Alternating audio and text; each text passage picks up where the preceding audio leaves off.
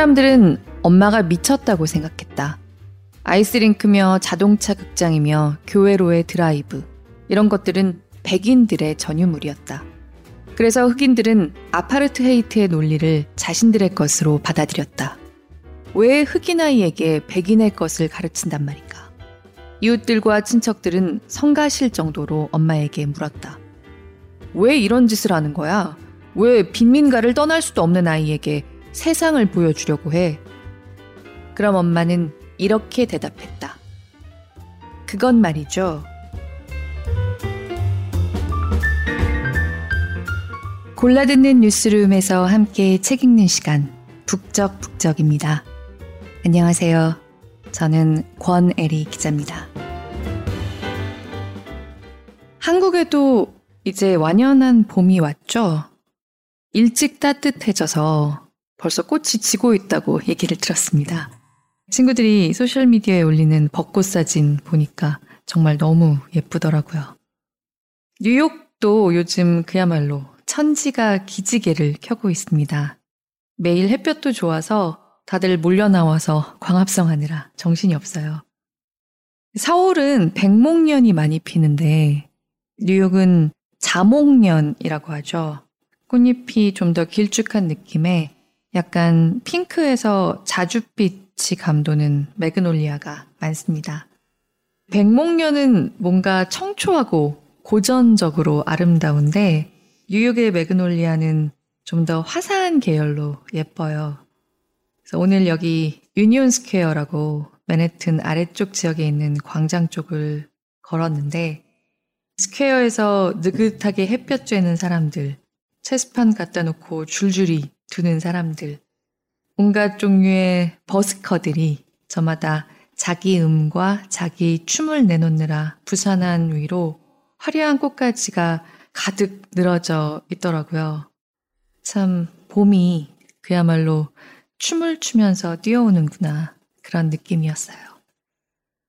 어수선하고 힘든 일들이 도처에 많이 있지만 이렇게 짧게 왔다 가버리는 봄을 우리 놓치지 말고 심호흡했으면 좋겠어요.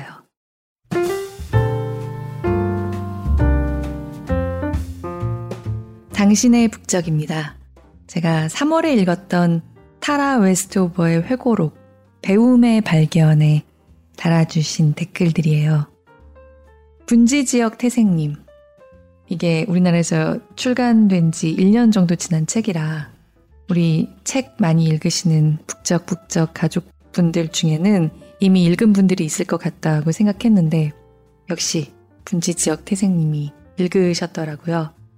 푸시케어와 더불어서 작년에 2020년에 가장 좋아했던 책이시라고 역시 이 책을 딱 알아봐 주셨습니다. 그리고 제가 배움의 발견을 소개하면서 느꼈던 괴로움도 본의 아니게 딱 짚어 주셨어요. 제목만 보면 교육 철학 서적 같다고. 이 배움의 발견이란 제목이 서점에서 그냥 지나가면서 보면 정말 눈길도 안 줄 것 같은 그런 제목이잖아요. 그런데 이 책을 읽고 나서 보면 제목을 이렇게 짓는 게 맞단 말이죠. 영어 원제도 비슷합니다. educated라고요. 교육을 받는다는 것은 정도로 직역을 할 수 있을 텐데요. 영어 원제도 책을 다 읽고 나서 보면 그 울림이 참 크지만 제목만으로는 감이 잘 안 오는 말이죠. 그런데 아직 읽지 않은 사람에게는 참 그 울림을 미리 전달할 방법이 마땅치 않은 그런 책입니다. 그리고 네이버에도 JSHA 땡땡님 꼭 읽고 싶어지네요. 타라에게 많은 응원을 보낸다고 댓글 남겨주셨습니다. 지금쯤은 읽으셨을까 궁금하네요.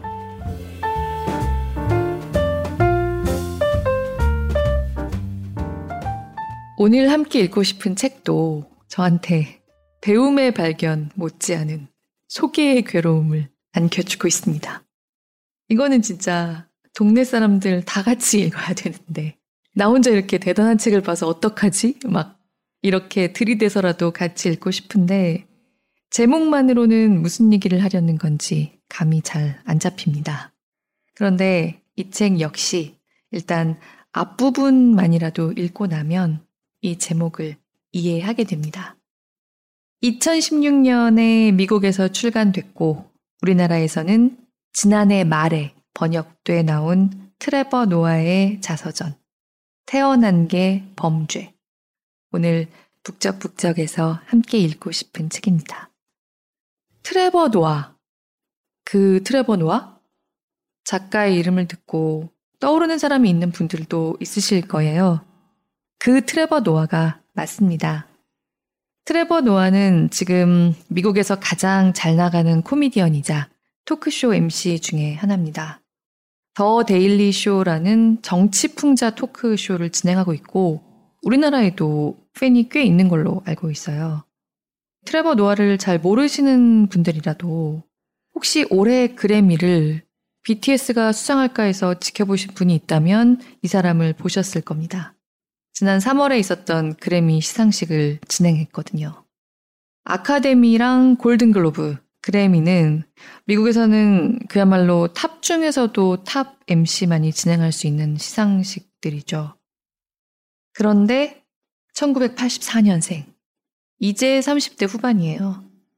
그래서 코난 오브라이언이라든가 스티븐 콜베어 같은 쟁쟁한 선배들에게 벌써 견주어지고 있는 걸 생각하면 아직도 가능성이 무한한 스타라고 할 수 있는데요. 저는 사실 이 사람의 이름 정도 알았고 예전에 트럼프 전 대통령을 성대모사하면서 풍자하는 동영상 같은 걸 몇 번 본 게 다여서요. 그냥 막연하게 미국인으로 알고 있었습니다. 그것도 잘하면서 별로 큰 어려움을 겪어보지 않은 그러니까 이런 표현을 별로 좋아하지 않지만 좀 적당히 유복한 환경에서 자란 미국인 정도로 막연하게 느꼈던 것 같아요. 그런데 트레버 노아는 우리가 흔히 평범하다고 간주할 만한 환경에서 자라지 않은 정도가 아니라 존재 자체가 범죄인 채로 이 세상에 나왔습니다. 태어난 게 범죄라는 책 제목 그대로예요. 이 책 제목은 원제를 그대로 옮겨왔습니다. Born a crime. 그러니까 출생이 곧 범죄였다는 거죠.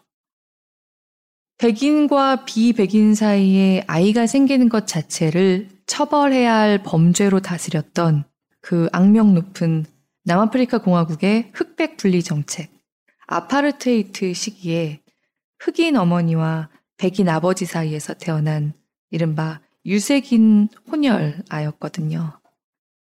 이 책의 앞부분을 조금 읽기 전에 먼저 지금 세계에서 가장 인정받는 코미디언 중에 한 명이 이 책을 썼다는 점을 다시 한번 강조하고 싶어요. 도저히 웃을 수 없는 일, 눈물이나 분노 정도로 해소할 수 없을 것 같은 어처구니 없는 일들이 지뢰 터지듯이 끊임없이 빵빵 터지는 회고록이지만요. 그야말로 울다 웃다를 반복하느라 정신이 없게 합니다. 들었다 놨다 해요. 이 책을 읽지 않은 시점에서는 2021년에 당장 내 옆에, 내 눈앞의 문제도 넘치는데 남아프리카 공화국 출신의 미국인 스타가 아파르트 헤이트 얘기를 하면서 자기 자랑 늘어놓는 걸 읽어야 하나.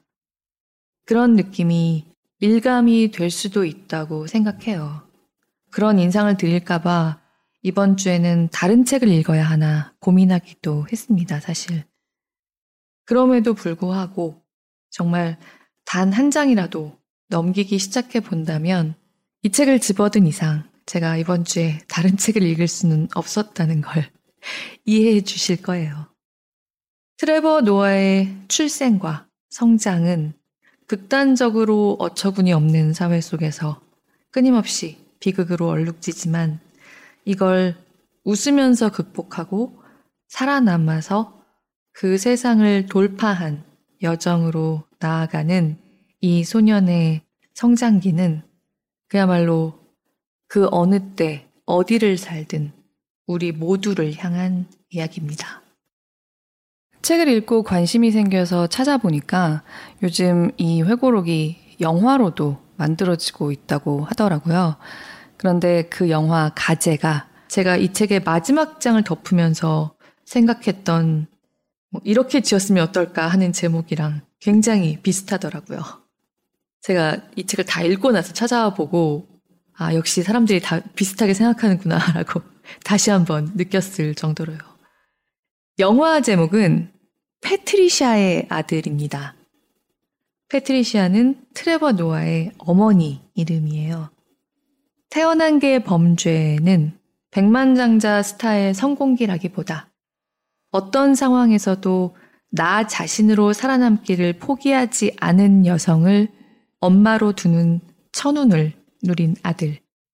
그 어머니로부터 삶을 대하는 자세를 배운 아들이 어머니에게 바치는 찬가입니다.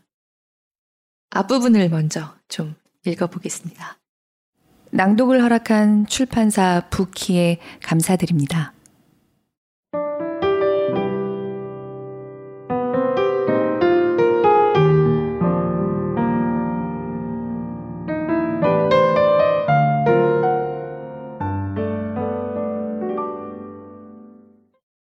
아파르트 헤이트를 만든 천재들은 자신들보다 절대 다수의 사람들이 서로에게 등을 돌리게끔 만들었다. 말 그대로 따로 떨어뜨려 미워하게 만든 것이다. 사람들을 여러 그룹으로 나눈 다음 서로 미워하게 만들면 그들 모두를 아주 손쉽게 통제할 수 있다.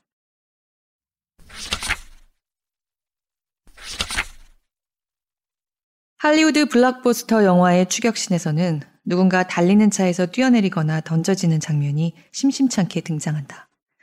맨바닥에 부딪힌 그 사람은 어느 정도 대굴대굴 구르다가 딱 멈춰서 벌떡 일어나 먼지를 툭툭 털어낸다.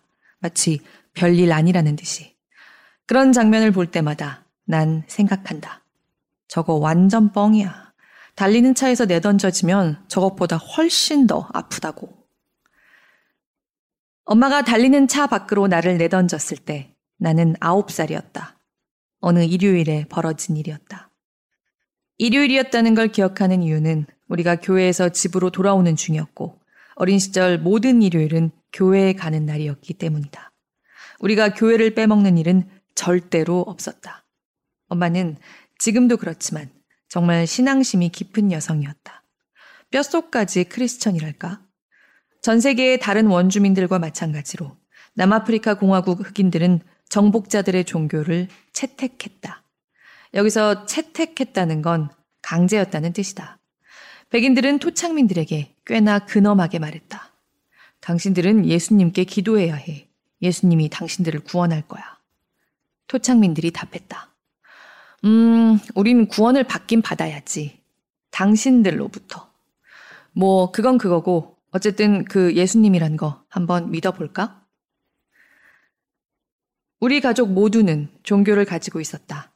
하지만 머리부터 발끝까지 예수님만 믿었던 엄마와는 달리 어렸을 때부터 조상의 혼과 소통하는 법을 배워온 할머니는 코사족의 전통적 신념과 기독교 신앙 간의 균형을 잘 유지하고 있었다. 꽤 오랫동안 나는 왜 그토록 많은 흑인들이 자신들의 토착 신앙을 포기하면서 기독교를 믿게 됐는지 이해하지 못했다. 하지만 교회에 나가면 나갈수록 교회 의자에 앉아 있는 시간이 더 길어질수록 기독교의 작동 방식에 대해 더 많이 이해할 수 있게 됐다. 아메리카 원주민이 늑대에게 기도를 하면 그건 야만적이다. 아프리카 원주민이 조상에게 기도를 올리면 그건 원시적이다. 하지만 백인이 물을 포도주로 바꿨다는 사람에게 기도를 하면, 음, 그건 상식적인 행동이 된다.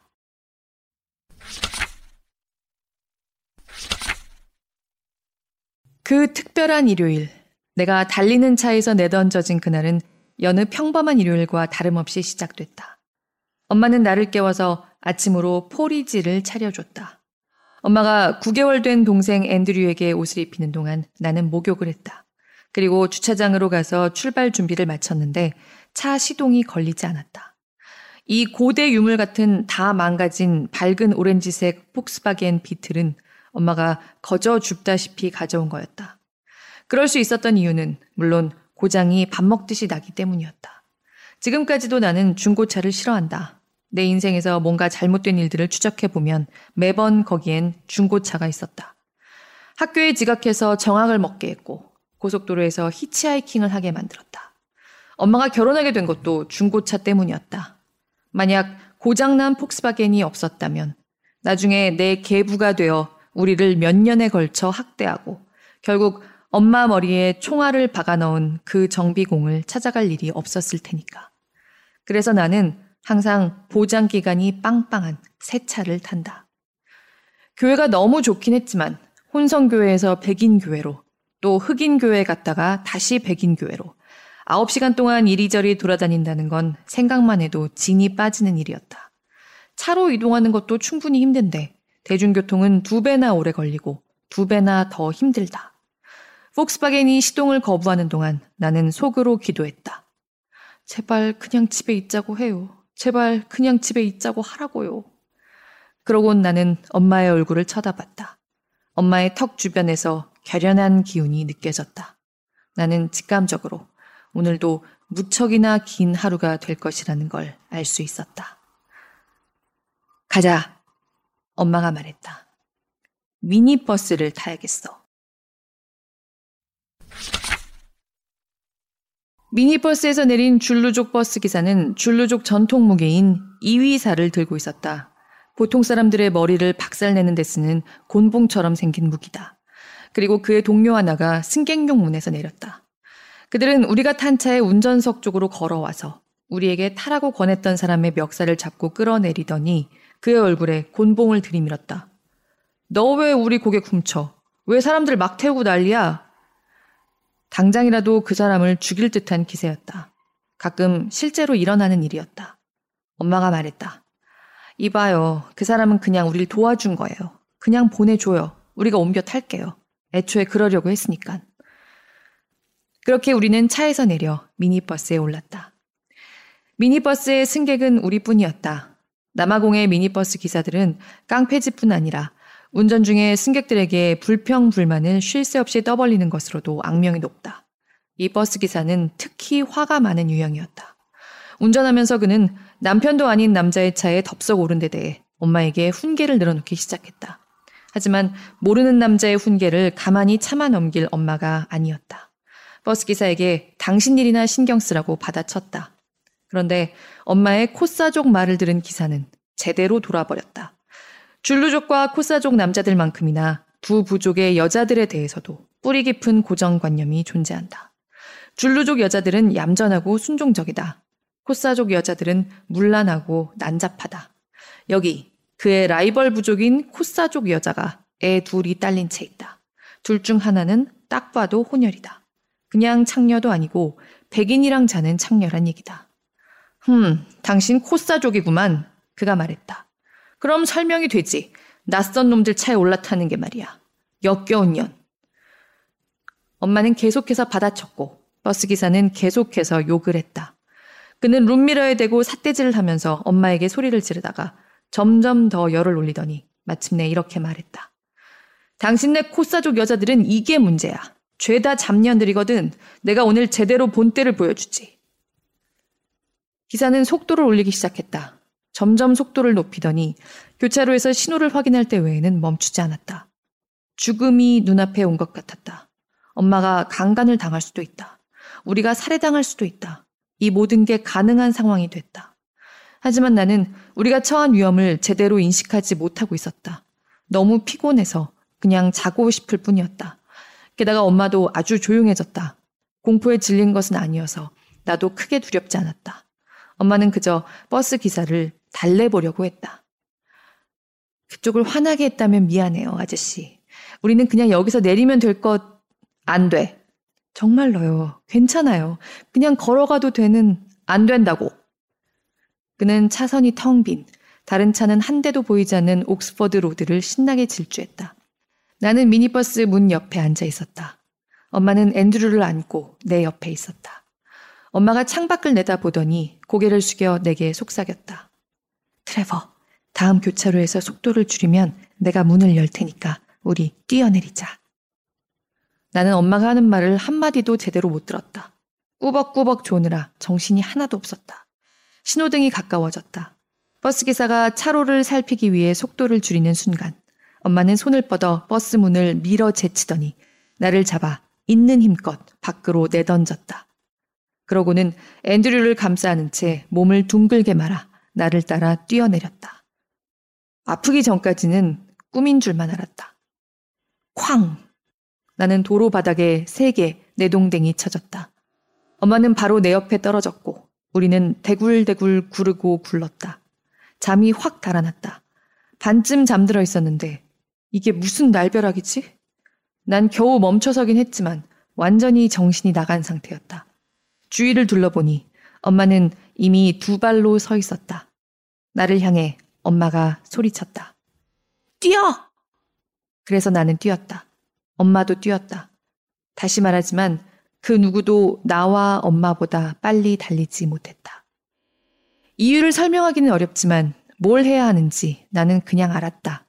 항상 폭력이 잠복해 있고 그것이 언제 터질지 모르는 세계에서 살며 몸에 밴 동물적 본능이랄까. 흑인 거주구에서 진압 장비를 착용한 경찰이 장갑차와 헬리콥터를 대동하고 등장하면 나는 알았다. 숨을 곳을 찾아 뛰어야 한다. 뛰어서 숨어야 한다. 다섯 살짜리지만 알았다. 다른 삶을 살았더라면 달리는 미니버스에서 내던져져서 당황했을지 모른다. 멍청이처럼 멀뚱히 서서 무슨 일이에요, 엄마? 왜 내 다리가 이렇게 아프죠? 라고 물었을지 모른다. 하지만 그런 일은 없었다. 엄마가 뛰어! 라고 했으니 나는 뛰었다. 사자로부터 도망치는 가젤처럼 나는 뛰었다. 버스 기사와 그의 동료는 차를 멈추고 내려서 우리를 뒤쫓아왔지만 우리가 붙잡힐 가능성은 없었다. 우리는 바람처럼 사라졌다. 아마 꽤나 놀랐을 거다. 뒤를 돌아봤을 때 뒤쫓기를 포기하고 황망한 표정으로 이쪽을 바라보던 그들의 모습이 아직도 눈에 선하다. 이게 뭔 일이지? 어린애 둘 달린 여자가 어떻게 저렇게 빨리 뛸 수 있지? 그들은 자신들의 상대가 메리베일 칼리지 운동회를 제패한 챔피언들이라는 사실을 꿈에도 몰랐을 거다. 우리는 24시간 운영하는 주유소에 도착해 경찰을 부를 때까지 계속 뛰었다. 그땐 이미 버스기사 패거리들은 저 멀리 사라진 뒤였다. 나는 여전히 왜 이런 일이 생겼는지 잘 이해가 되지 않았다. 그저 순전히 아드레날린의 힘으로 뛰었을 뿐이다. 달리기를 멈추고 나서야 고통이 느껴지기 시작했다. 내려다 보니 팔이 온통 까지고 피부가 벗겨져 있었다. 여기저기 찢긴 상처에서 피가 흘렀다. 엄마도 그랬다. 다만 동생은 믿을 수 없을 만큼 멀쩡했다. 엄마 품에 감싸져 있었던 덕분에 상처 하나 없었던 것이다. 아직 충격에서 벗어나지 못한 엄마를 향해 물었다. 뭐예요? 우리 왜 뛰었어요? 우리가 왜 뛰었냐니. 저놈들이 우리를 죽이려고 했잖아. 나한테 말도 없이 그냥 나를 차 밖으로 집어 던졌잖아요. 아니야. 나 분명히 말했는데. 왜 뛰어내리지 않았니? 뛰어내려요? 나 자고 있었다고요. 그럼 그놈들이 널 죽이기에 두고 내렸어야 했니? 적어도 그 사람들은 날 죽이기 전에 먼저 깨우기는 했겠죠. 엄마와 나는 이렇게 설왕설래하고 있었다. 나는 차에서 내던져진 게 너무 서럽고 정신도 없어서 무슨 일이 일어났는지 깨닫지 못하고 있었다. 엄마가 내 목숨을 살려준 건데. 숨을 고르며 경찰이 와서 우리를 집까지 데려다 주길 기다리는데 엄마가 말했다. 그래도 우리 이제 안전하구나. 주님, 감사합니다. 이건 아홉 살인 내가 봐도 아니었다. 이번에는 도저히, 도저히 입을 다물고 있을 수가 없었다. 아니요, 엄마. 이거는 주님 감사합니다 할 일이 아니죠. 차가 출발하지 않으면 집에서 머물라는 신의 말씀을 들었어야죠. 오늘 밤 우리를 밖으로 꿰어낸 건 분명 악마의 짓이라고요. 아니야, 트레버. 악마는 그런 식으로 하지 않아. 이건 신께서 계획한 일부고 그분께서 우리가 여기 있길 원했다면 그럴 만한 이유가 있었던 거고 그렇게 우리는 신의 뜻을 두고 말싸움을 했다. 결국 내가 말했다. 봐요, 엄마. 엄마가 예수님을 얼마나 사랑하는지는 알지만 다음 주에는 우리 집에 오셔서 우리를 만나달라고 부탁해봐요. 오늘은 정말 유쾌한 밤은 아니었으니까. 그러자 엄마가 크게 미소 지으며 웃기 시작했다. 나도 따라 웃었다. 작은 소년과 엄마가 한밤중 주유소 불빛 아래 길가에서 피와 먼지로 범벅이 된 채 아픔을 참으며 함께 웃고 있었다.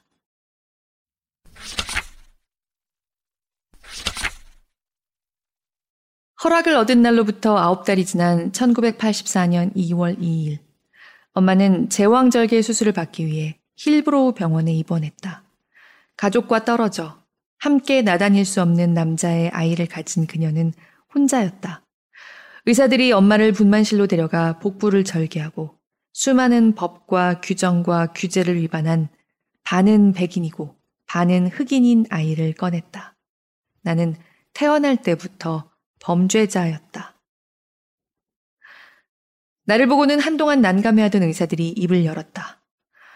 음, 애 피부가 되게 하얗군.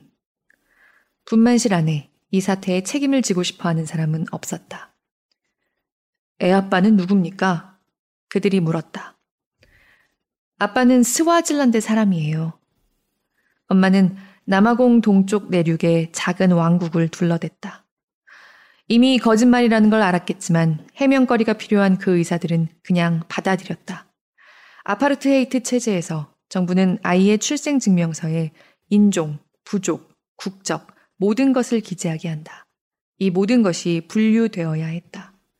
엄마는 내가 남아공에 사는 스와질란드 사람들의 반자치 거주 지역인 카응과네에서 태어났다고 거짓말했다.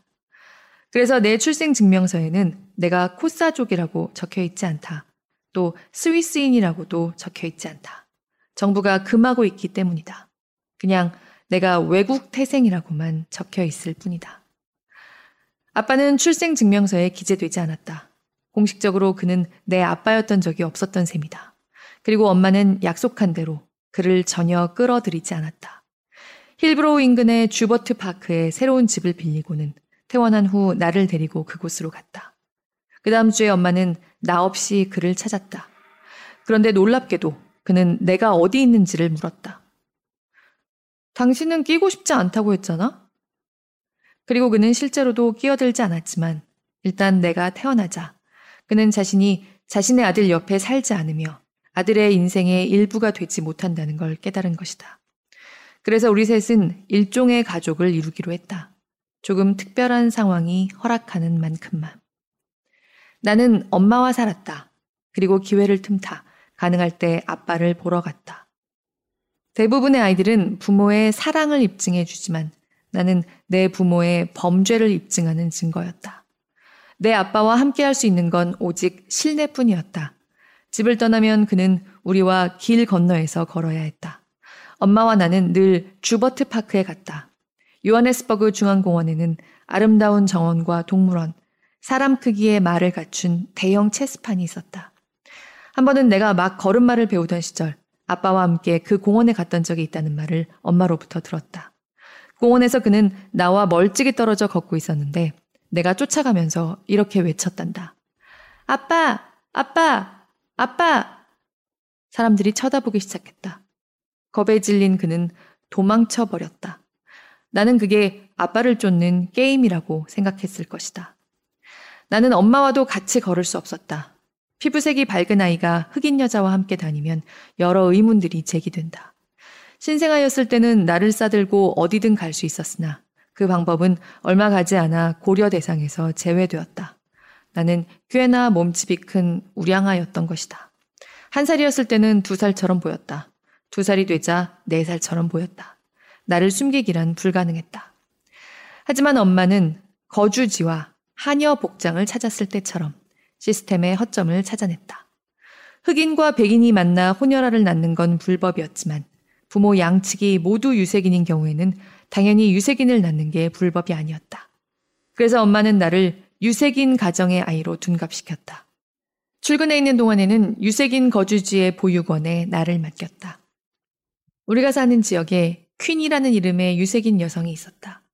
공원에 가고 싶을 때 엄마는 퀸을 불러냈다. 퀸은 내 곁에서 걸으면서 엄마 행세를 해줬고 엄마는 몇 발짝 뒤에서 유색인 여성을 위해 일하는 채 했다. 나와 닮았지만 엄마는 아닌 이 여성과 내가 함께 걷는 모습을 찍은 사진들을 지금도 여러 장 가지고 있다. 사실 우리 뒤에서 사진을 일부러 망치려는 듯 찍힌 흑인 여자가 내 엄마다. 함께 걸어줄 유색인 여성이 없을 때 엄마는 위험을 감수하고 나와 함께 걸었다. 내 손을 잡고 가다가도 경찰이 눈에 띄면 얼른 떨어져서 나를 무슨 대마초 봉지라도 되는 양 대했다.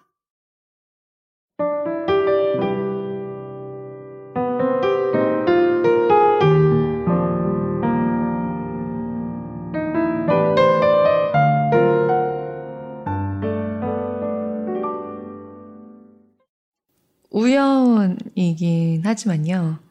제가 3주 전에 북적북적에서 읽었던 배움의 발견과 이 책 태어난 게 범죄는 여러 가지 면에서 재미있는 대조점들 그리고 근본적인 공통점을 갖고 있습니다. 그러고 보니까 두 저자의 나이대도 비슷하더라고요. 타라가 1986년생이니까 두 살 더 어립니다. 굳이 둘 중에 하나로 태어나야 한다고 하면 그래도 누가 낫겠니 하는 질문은 엄마가 좋아 아빠가 좋아 같은 것보다도 훨씬 더 바보 같은 질문일 거예요. 타라는 우리가 평범한 것이라고 간주하는 세계 최강 대국 미국의 시스템 안에서 거기서 돌출된 유별난 가정에서 태어난 것이고 트레버 노아는 전후 좌우 어디를 봐도 문제가 많은 나라에서도 제일 골치 아픈 케이스였던 혼혈로 태어났죠. 하지만 그래도 그 바보 같은 질문을 굳이 해본다고 하면 저는 0.1초도 망설이지 않고 트레버 노아라고 대답하겠습니다. 트레버 노아의 처지가 훨씬 나은 것 같아요. 트레버 노아가 겪어야 했던 그 모든 부조리에도 불구하고 트레버 노아는 그의 어머니의 아들이었으니까요. 네, 우리나라에서 자식이 특히 유명인이거나 사회에 영향력이 좀 있는 아들이 본인의 어머니 이야기를 찬탄하듯이 하는 것에 대해서 거부감을 느끼는 분위기가 상당히 있다고 생각해요. 저 역시 그렇게 느낄 때가 사실 여러 번 있었고요. 여러 가지 이유가 있겠지만 대개 사람들이 거부감을 느끼는 이유는 그 아들이 어머니가 자식인 자신을 위해서 희생하느라 얼마나 불행하고 외롭고 인내해야 했는지를 강조할 때가 아닐까 생각합니다. 본인으로서는 사무치는 이야기일 것이고 실제로 그 희생과 불행이 그 불행을 모두 견뎌가면서 아들을 지키는 그 모정이 참 대단한 건 분명하죠. 하지만 마치 그토록 희생하고 그토록 불행하고 그토록 자기 자신은 한 줌도 남지 않아야 어머니로서의 뭔가를 완수하는 것처럼 모정의 희생을 칭송하는 걸 듣고 있으면 아, 예전에는 듣기 싫다고 차마 말도 꺼내지 못하는 분위기가 좀 더 팽배했지만 그래도 이제는 그런 식의 레퍼토리는 야유를 꽤 받더라고요. 다행이라고 생각합니다. 사실 트레버 노아의 어머니도 엄청나게 헌신적이에요. 언제나 베풀고 또 베풀고 있다는 것이 강조되는 점도 마찬가지고요. 그런데 이 책에는 거부감이 들지 않는 것은 트레버 노아가 들려주는 헌신하는 어머니의 이야기에선 여전히 그 어머니, 패트리시아 노아라는 인간의 불굴의 영혼이 우뚝 서 있다는 것이 뚜렷하게 느껴지기 때문이 아닌가 합니다. 아들인 나를 위해 이토록 고생하신 어머니, 이런 실은 자아 도취와 우리 어머니의 삶에 대한 태도와 정신이 나를 이렇게 사람으로 만들었다는 객관적인 존경 사이에는 마치 이 세상과 저 세상 사이의 강 같은 엄청난 간극이 놓여 있다고 생각합니다. 비슷한 것 같지만 전혀 다르다고 생각해요. 트레버 노아가 하는 엄마 이야기, 남아공 이야기 조금 더 읽어보겠습니다.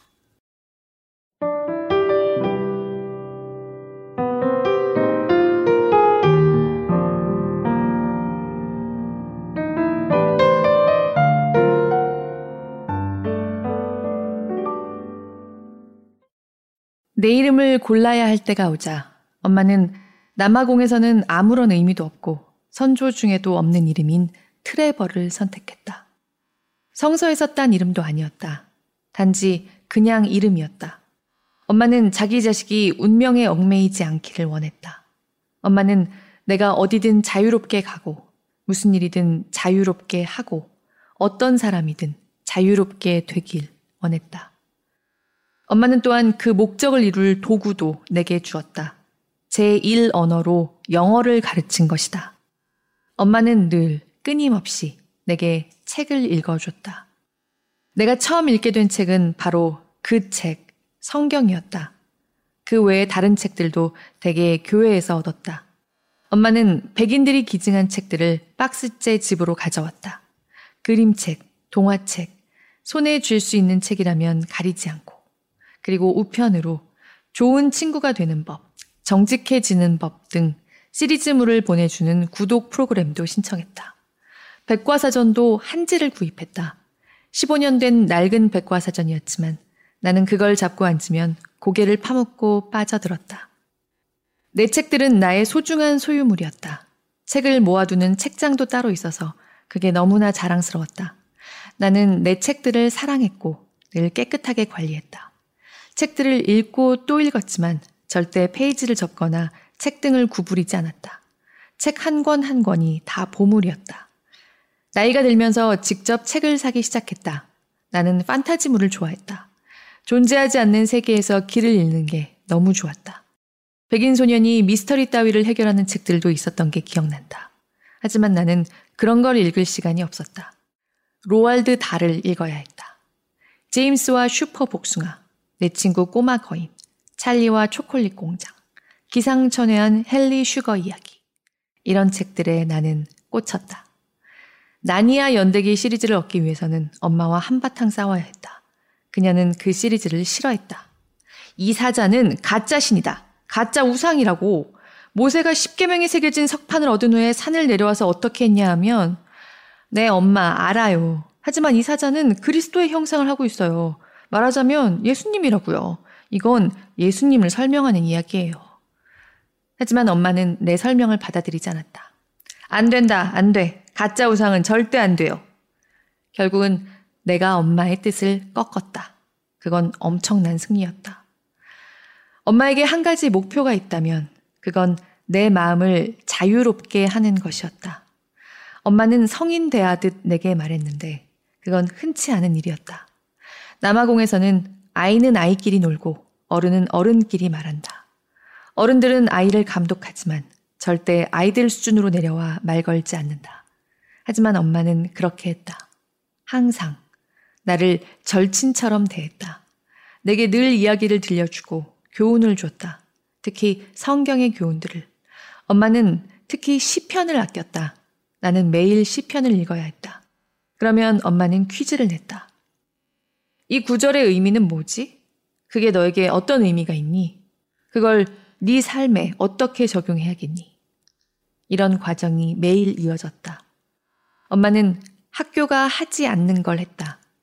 내게 생각하는 법을 가르쳐 준 것이다.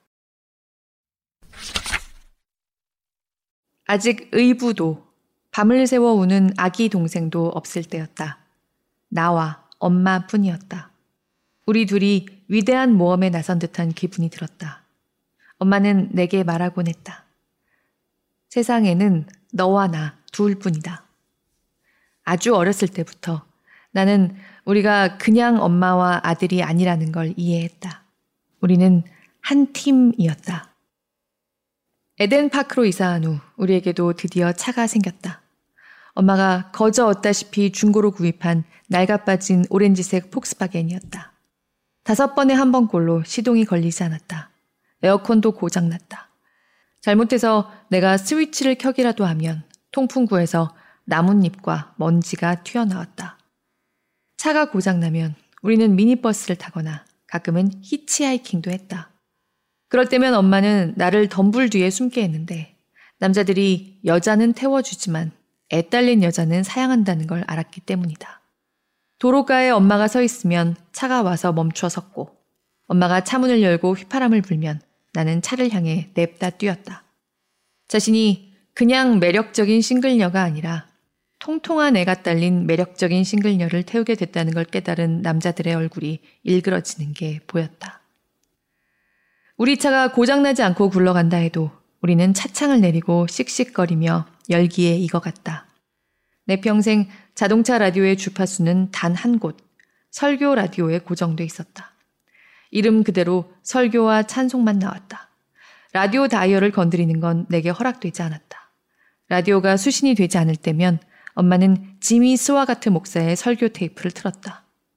나중에 그 목사의 섹스 스캔들 소식을 접했을 때 우리가 얼마나 놀랐겠는가. 하, 난리도 아니었다. 하지만 우리 차가 아무리 똥차였어도 차는 차였다. 그건 자유의 상징이었다. 우리는 더 이상 흑인 거주구에 처박혀서 대중교통을 기다리는 흑인이 아니었다. 우리는 세상 밖으로 나온 흑인이었다. 우리는 아침에 일어나 오늘은 어디 가지? 라고 말할 수 있는 흑인이었다. 직장과 학교가 있는 시내로 가는 도로는 길었고 완전히 황무지였다. 그럼 엄마는 내가 운전하게 했다. 고속도로에서.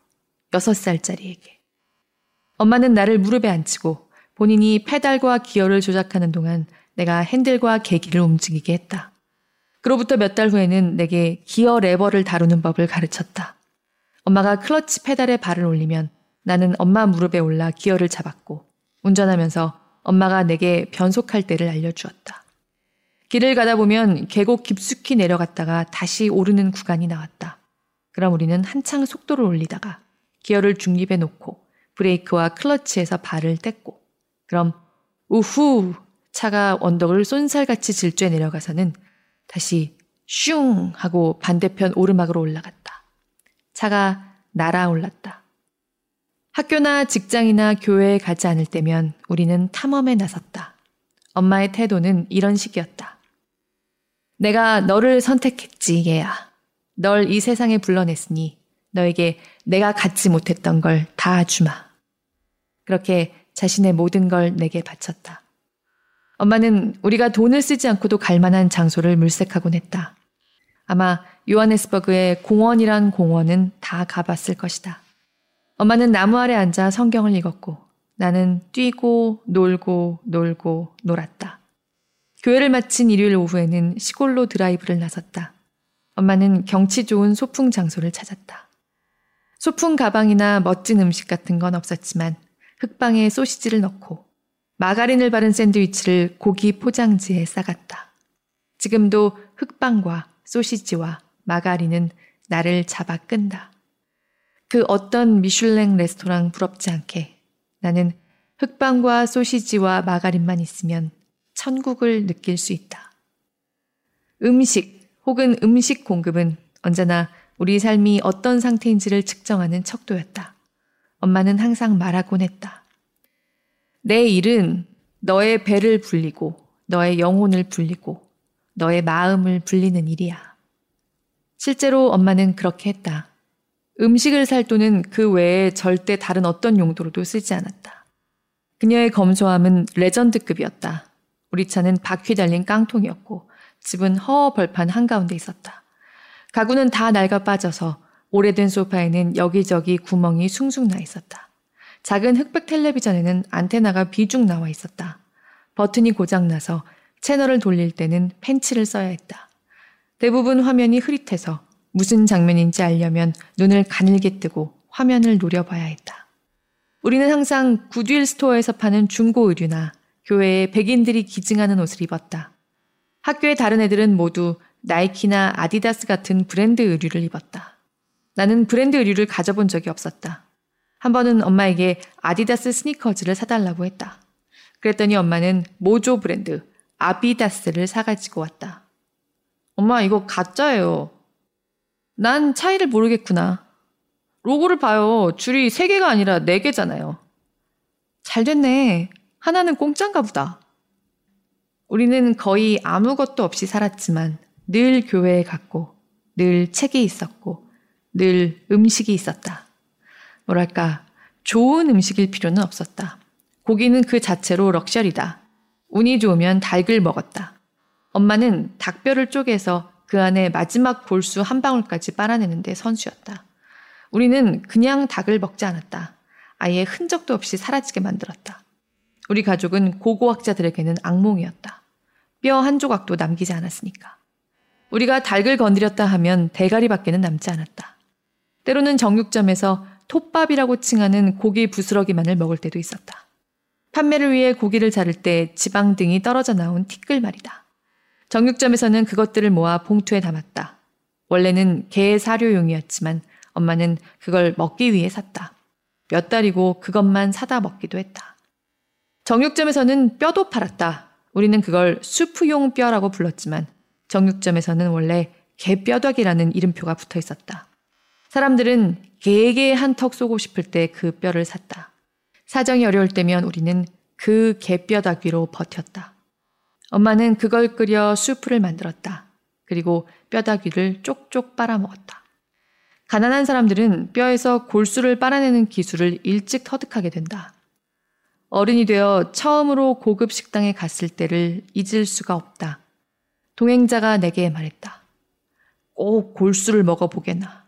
그런 별미가 없어 신성한 맛이라고. 주문한 음식을 웨이터가 가지고 나오자 나는 소리쳤다. 씨발, 개뼈다귀네. 내게는 별로 맛이 없었다. 이처럼 검소하게 살았지만 나는 결코 우리가 가난하다고 느끼지 않았다. 풍부한 경험을 하면서 살았기 때문이다. 언제나 어딘가로 가서 뭔가를 했다. 엄마는 종종 나를 태우고 부유한 백인 동네로 드라이브를 갔다. 그들이 사는 집, 대저택을 구경했다. 대개는 벽 구경만 하고 돌아왔다. 도로에서 보이는 건 그것뿐이었으니까.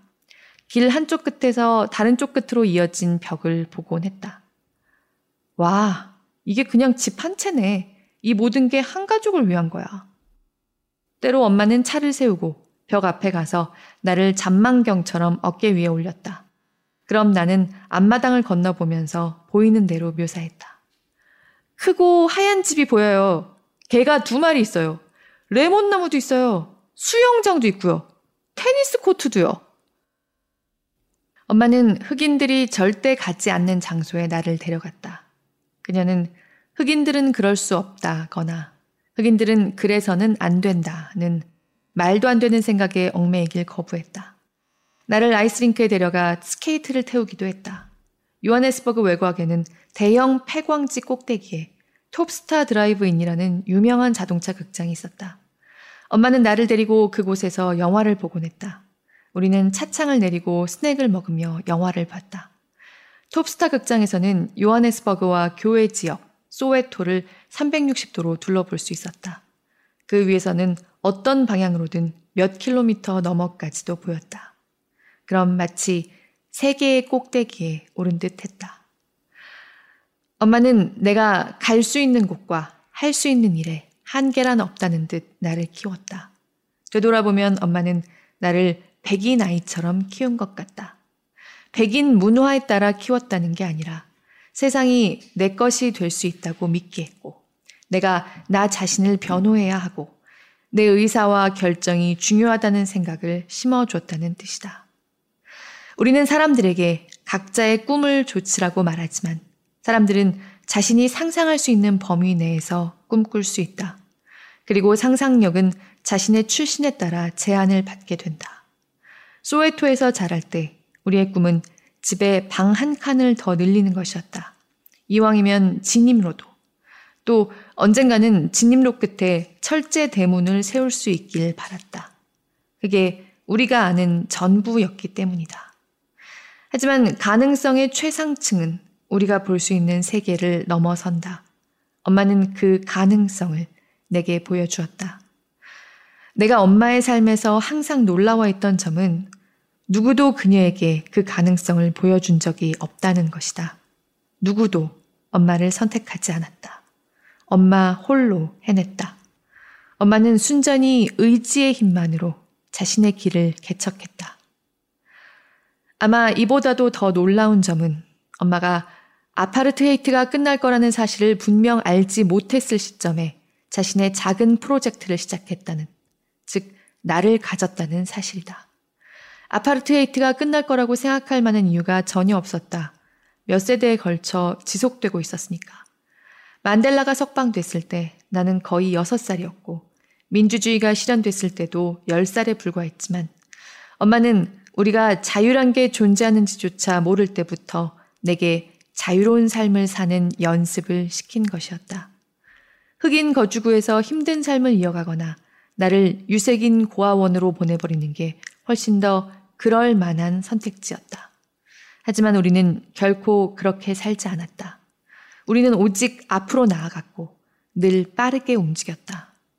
법이 허용하고 다른 사람들이 그러기 전에 이미 저만치 앞질러 밝은 오렌지색의 개똥 같은 폭스바겐의 창문을 활짝 열고 지미 스와가트가 목청껏 예수님을 찬양하는 소리를 들으며 고속도로를 질주했다. 사람들은 엄마가 미쳤다고 생각했다. 아이스링크며 자동차 극장이며 교회로의 드라이브. 이런 것들은 백인들의 전유물이었다. 그래서 흑인들은 아파르테이트의 논리를 자신들의 것으로 받아들였다. 왜 흑인 아이에게 백인의 것을 가르친단 말인가? 이웃들과 친척들은 성가실 정도로 엄마에게 물었다. 왜 이런 짓을 하는 거야? 왜 빈민가를 떠날 수도 없는 아이에게 세상을 보여주려고 해? 그럼 엄마는 이렇게 대답했다. 그건 말이죠.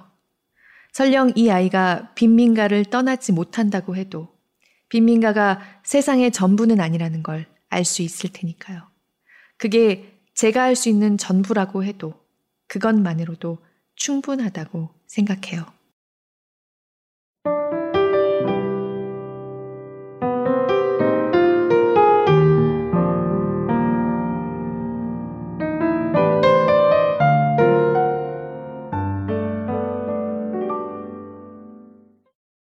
이 책에는 어머니와의 일화 외에도 차별과 부조리에 대한 번뜩이는 통찰, 그리고 거기에 곁들인 정말 배를 잡고 웃게 하는 유머가 넘칩니다.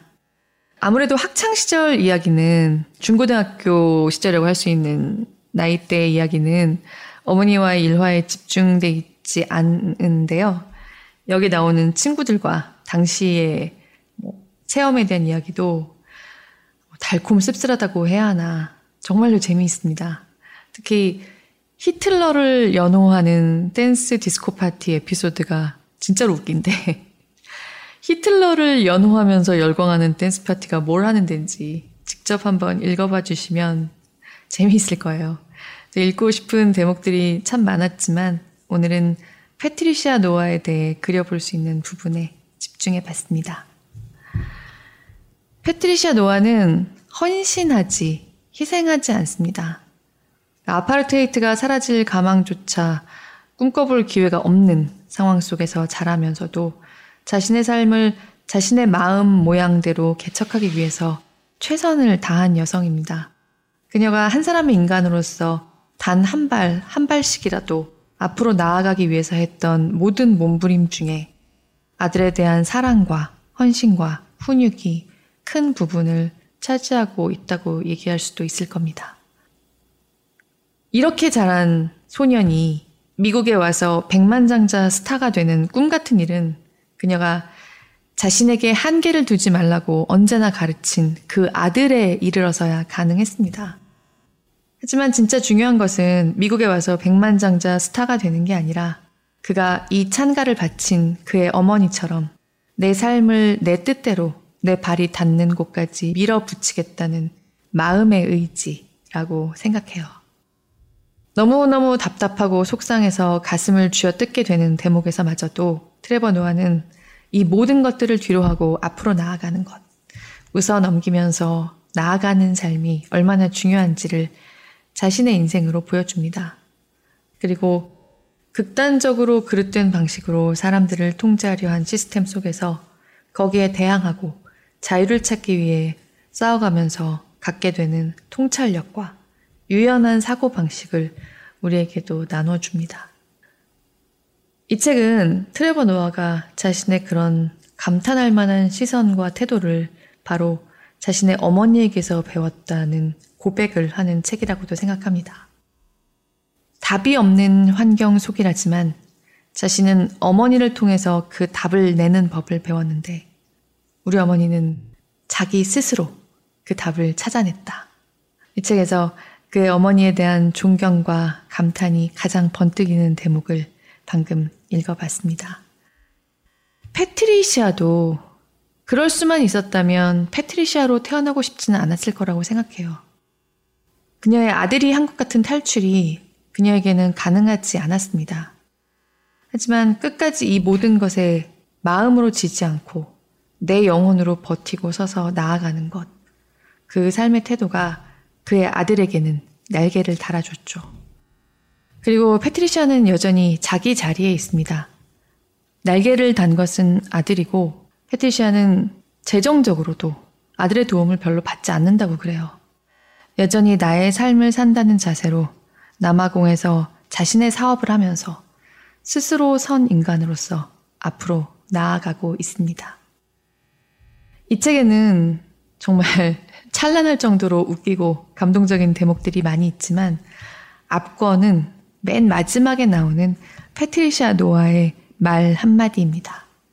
뭐라고 했는지 직접 읽어봐 주시면 참 좋을 것 같아요. 저는 몰랐지만 이 트레버 노아의 모자 이야기가 이미 세상에 많이 알려져 있더라고요. 트레버 노아가 자기 개그에 자기 스탠딩 코미디의 소재로도 부분 부분 많이 썼고요. 스포일러라고 하기에는 좀 워낙 알려져 있는 것 같아서 뒷부분에 나올 상황만 좀 간략하게 말씀드리면 페트리시아는 트레버 노아의 계부로부터 지속적인 학대를 당하지만 남아프리카 공화국의 경찰은 가정폭력 신고 같은 건 제대로 받아주지 않습니다. 여러 번 가정폭력 신고를 했지만 그때마다 오히려 비웃음을 사요. 패트리시아는 시스템의 보호를 받기는 커녕 남편의 편을 드는 시스템에 농락당하다가 결국 그 남편과 이혼한 뒤에 그 전 남편이 찾아와서 쏜 총에 머리를 관통당합니다. 근데 그 전 남편은 옥살이도 하지 않아요. 집행유예 비슷하게 풀려납니다.